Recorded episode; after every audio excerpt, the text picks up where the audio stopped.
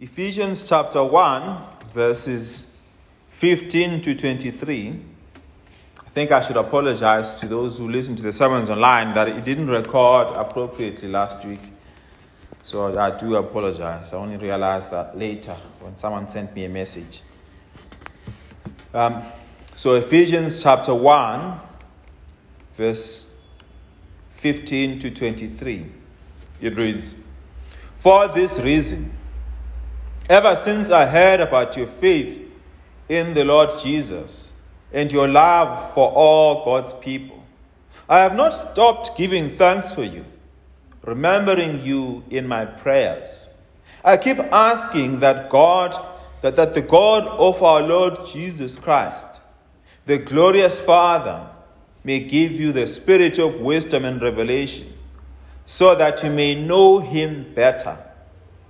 I pray that the eyes of your heart may be enlightened, in order that you may know the hope to which you ha- he has called you, the riches of his glorious inheritance in his holy people, and his incomparable great power for us who believe.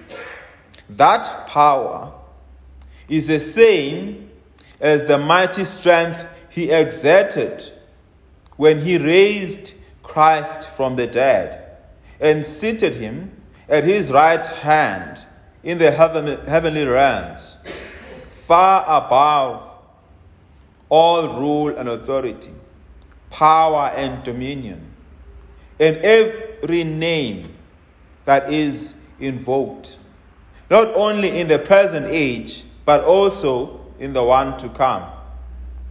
And God placed all things under his feet, I appointed him to be the head over everything for the church, which is his body, the fullness of him who fills everything in every way.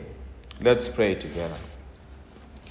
Lord Jesus, indeed reveal your word to us this morning and conform our lives to it. I pray that you would help us, Lord, as we uh, look through this prayer for Paul. May it be the prayer of our hearts for us as well as your people. Lord, bring to mind what we have heard from your word that we may understand this passage that seems a bit complicated to some, a bit, uh, you know, far, far away for, for others. Help us to see the relevance of this word for us. I pray and ask all this in Jesus' name. Amen. Um, I don't know about you, but I don't know how people. I started driving uh, 2010, around there. Um, I don't know how people who drove before 2010 uh, drove, especially without maps. Uh, I don't know how people got to work on time or how they visited friends and family or who were in places perhaps that had, they had not been before. Perhaps they had to memorize a lot of things. They had to know, uh, you know, the different intersections but maps have really made lives a lot easier for us. If you get a job somewhere, or if you're, if you're invited to a party, probably some of us would go on our computer and look for the map and say, Where is it? Look on our cell phone. How far is it from where we are? Maps enable us to plan trips accordingly so we know how many kilometers we're going to drive. We can estimate how much petrol we're going to need to get there. They enable us to have confidence that we are going in the right direction. We are in the vicinity, perhaps, of where we need to be. These days, you can even see the, the actual building that you're going to before you get there. It can give you a picture of what it's going to look like so that when you get there, you don't miss it. All of this has increased our confidence in the world. Wherever we are, some of us have it saved up. I can always travel back home. I know which direction home is. Some of us, we don't even know where north, east, and south are. And we are depending on the maps in our computers or perhaps in books to guide us. That is what Ephesians 1 to 3 is like. It is kind of like a map that sort of sets you and tells you not only who you are, but also tells you where you are going. The intention behind that is to give you confidence that you are going in the right direction, that despite the difficulties, despite the twists and turns in life, you are going in the right direction. You belong to Him, you've been adopted into God's family. The first three chapters begin with that, by the way. They begin with focusing with who you are, they begin with theology. This is who you are in relation to God, this is who you are in relation to one another. And then the sort of the last uh, chapters tell, tell you what to do on the way. We have seen so far uh, in Ephesians chapter 1 this instruction to praise God for his gracious plan for humanity. Paul has told us that we are in Christ. Between verses uh, 3 all the way to 14, that, that, that phrase is repeated nine times in this text. As if to remind you again and again that your adoption is conditional on you being in Christ. Your redemption is because you are in Christ. In Christ, God has predestined you for salvation. In Christ, you too are included into God's family. Not only the Jews, but you too, who is a Gentile, is included in God's family. We've seen that. And this morning, what I want us to see from the passage that you're going to be looking at, in verses 15 to, uh, to 23, is that Paul wants us to know God's plan in Christ better. By knowing that plan, we may have confidence. So, on the one hand, he wants you to know the plan, but the reason behind knowing the plan is so that you may be confident in Him. That you may move around in life with confidence. Because you know the plan, you have the map, as it were. That you know that you are going in the right direction. The main text in the passage that you're going to be looking at. It's quite difficult to divide this passage because in the original language, um, it's just one sentence from, from, uh, from verses 9, actually, all the way to verse 23. It's just one long sentence. However, the crucial section in this, a, a, a crucial clause in which everything hangs, is verses 17. Let me read for us verses 16 and 17. Paul says, I have not stopped giving thanks for you, remembering you in my prayers. I keep asking that the God of our Lord Jesus Christ, the glorious Father, may give you the spirit of wisdom and revelation, so that you may know him better. The essence of Paul's prayer for this church in Ephesus is that they may know that God would grant them the spirit of revelation so that they may know Him better. The goal is that they may know. The means is God's Spirit who is going to reveal to them who God is, that they may know Him better. Why is that important? Why is this knowledge important for believers? Why is this something that is even motivated to, uh, to people who, whom Paul is speaking to, who you would assume that at least most of them are Christians. They have some working understanding of who God is. At least they put their faith in Him. Why would Paul pray that they would know Him better? Why would he do this? I think the answer is, is that as they know Him better, they can be confident as they walk in life. Then, what, are, what is the content of what they are to know? What is the content of that? We're going to start with, we're going to break it up into three things. The first one, that they may know the hope that is found in God. The second one is that they may know the power that is found in God. And the last one is that they may know the authority of God in Christ. Let's start with the first one, that they may know the hope. This is the end goal of God's plan. Seen from the perspective of why is it good for us? By knowing God better, they are able to hope in Him.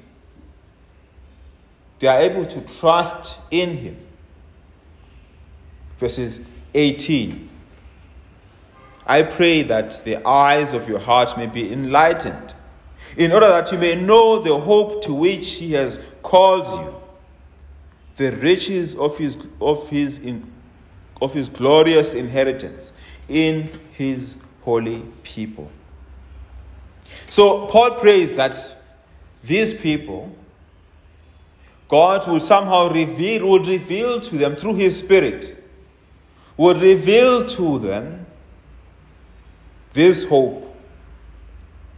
That they may know the hope in which He has called them. By faith, He is praying that their hearts will be able to see things rightly. Paul prays that they may be able to know it the hope that they already have and fully realize it. What is that hope? That hope is themselves, by the way. Look down to the end of, the, uh, of verse 18. The riches of his, of his glorious inheritance, where is it? It is in his people. Their hope is in His people. What have you learned about His people uh, so far? Is that they're the ones who have been adopted into God's family. They're the ones who are going to inherit in Christ. They are the ones who are going to be redeemed in Christ. They are the ones who are going to be saved in Him. This is going to happen to God's people. God says, turns now to them and he says, Hope in this. Know that that which I said was going to happen is going to happen. Know the hope in which you have been called. Know who you are, first of all. God's possession. One that is bought not by money, but by the blood of Christ Himself. Know that you are, first of all, valuable.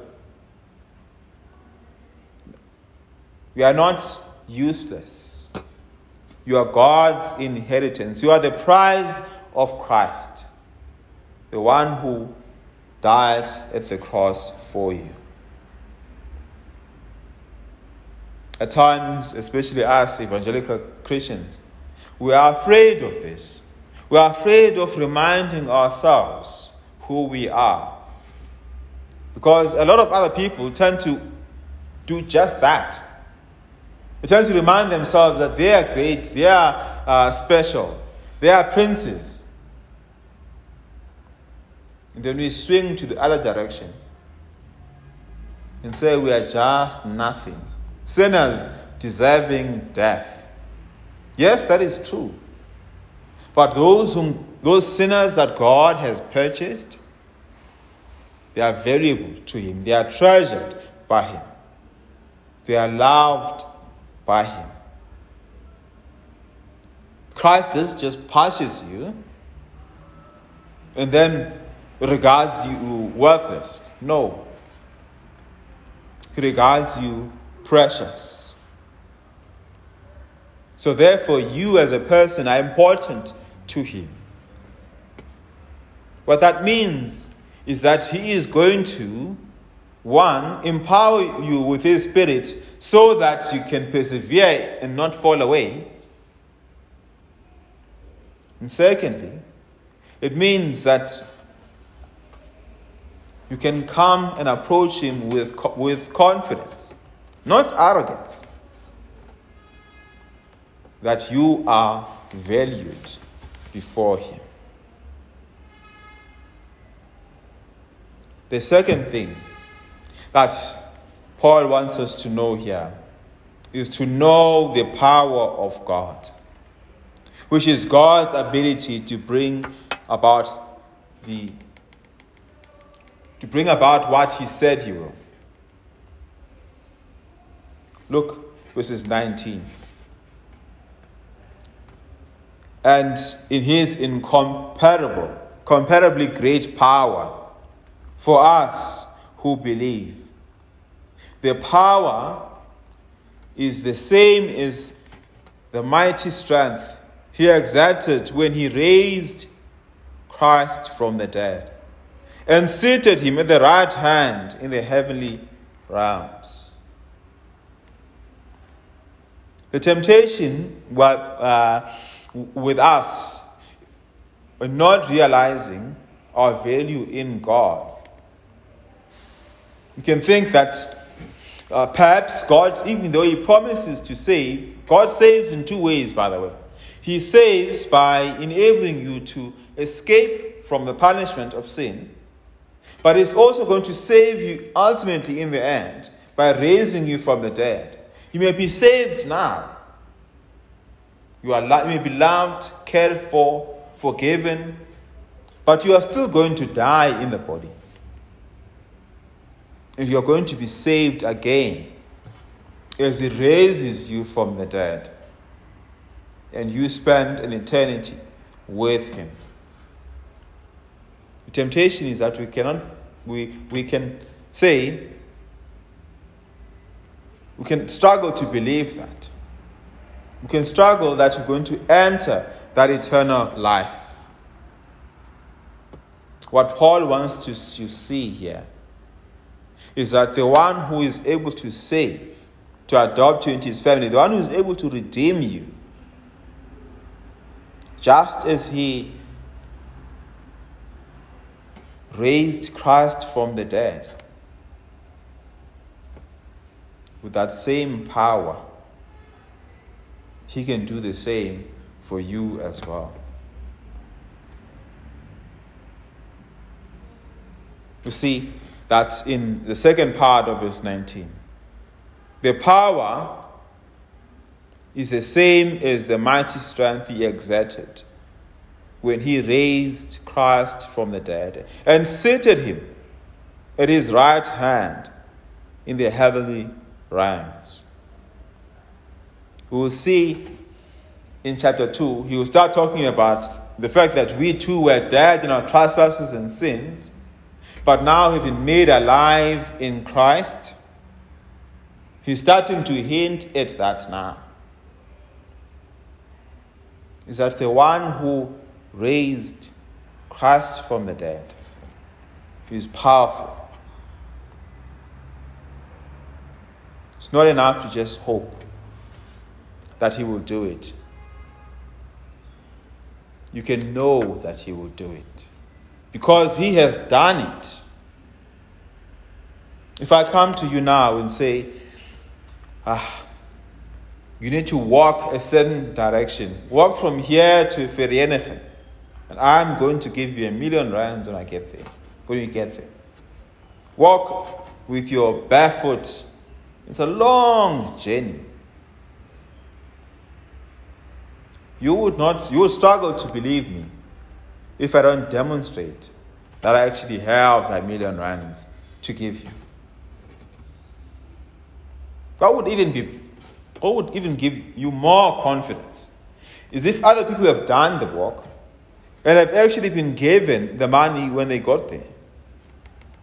You would say, wow, if this person can get it, perhaps even I can get it. That's what Jesus does.